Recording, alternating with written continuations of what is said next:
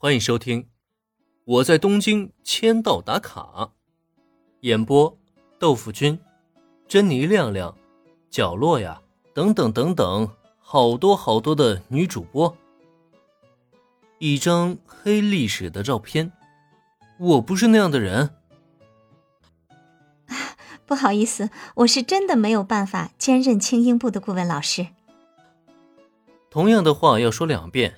中山左和子表情开始产生了微妙的变化。他其实对眼前这个帅气的男生还是挺有好感的，但对方这种纠缠不休的做法却让他本能的感觉反感。尤其青音部对他而言还是一根抹不去的刺。现在自己拒绝了第二遍，这个男生应该不会再纠缠了吧？好吧，我明白了。既然这样，我们就不打扰中山老师了。实在非常抱歉。还好，眼前这个帅气的男生终究还是决定放弃了。同时，这一幕也让山中佐和子稍稍的松了一口气，总算是敷衍过去了。青音部还真是他不愿意回想起的黑历史。然而，让山中佐和子无论如何都没有想到的却是，就在他自以为这一切都已经结束之际。却见对面的男生竟然自顾自地从上衣口袋中抽出一张照片，那是一张山中佐和子非常熟悉的照片。同时再看向那男生，哎呀呀呀！如果是因为没有顾问老师而导致青音部解散的话，我想曾经青音部的前辈们肯定会非常失望吧。看来是要找机会联络一下已经毕业的前辈们。看看前辈们能不能给我们必要的建议和帮助了。一听到这话，山中佐和子顿时如遭遇雷击一般，瞬间僵硬在原地。别人或许听不懂他那话的潜台词，但是他却听得明明白白的。那张他非常熟悉的照片上，正是高中时期参加轻音部的自己，而那个时候他所沉迷的重金属音乐以及那狂野的杀马特造型。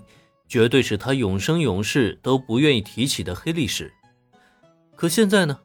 听听刚才那个男生说的什么呀？山中佐和子可以百分百确认，那个男生已经肯定认出照片上的自己，而且打算以此来威胁自己加入青音部。这是开什么玩笑？佐和子完全想象不到，如果不答应对方的要求，自己究竟会遭遇怎么样的下场。现在的她温柔美丽，深受学生们的喜爱。可一旦拒绝了对方，被对方公布出那张照片的话，迎接她的就必然是社会性死亡了！